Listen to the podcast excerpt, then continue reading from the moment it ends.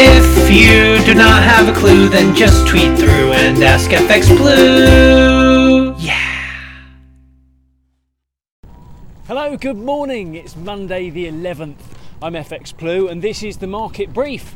So, the UK government likes a pretty punchy target right now. Perhaps it's all aimed to give a little light at the end of the lockdown tunnel, but despite plenty of doubt over the pledged vaccination for every member of the four most vulnerable groups by the middle of next month, they've been at it again. Now they're committing that every adult, well, at least those who want the vaccination, will get a jab by the autumn. Pretty punchy stuff indeed.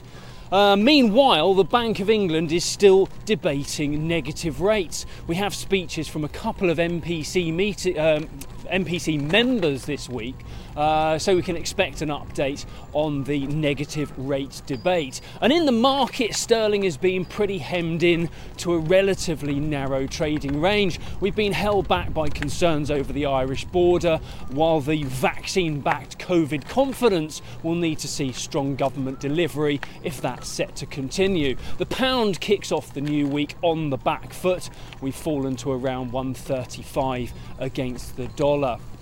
Um, over in the US, Non Farm Friday delivered a big surprise to the downside, coming in at minus 140,000 new jobs. That's the first negative number since the early days of the first wave, and it calls the US recovery into question if the economy can't grow quick enough to produce sufficient number of new jobs. Nevertheless, congratulations to Tony Mason, who kicked off the new year with an away win. For everyone else who joined in the sweepstake, thanks for playing. Better not next time though.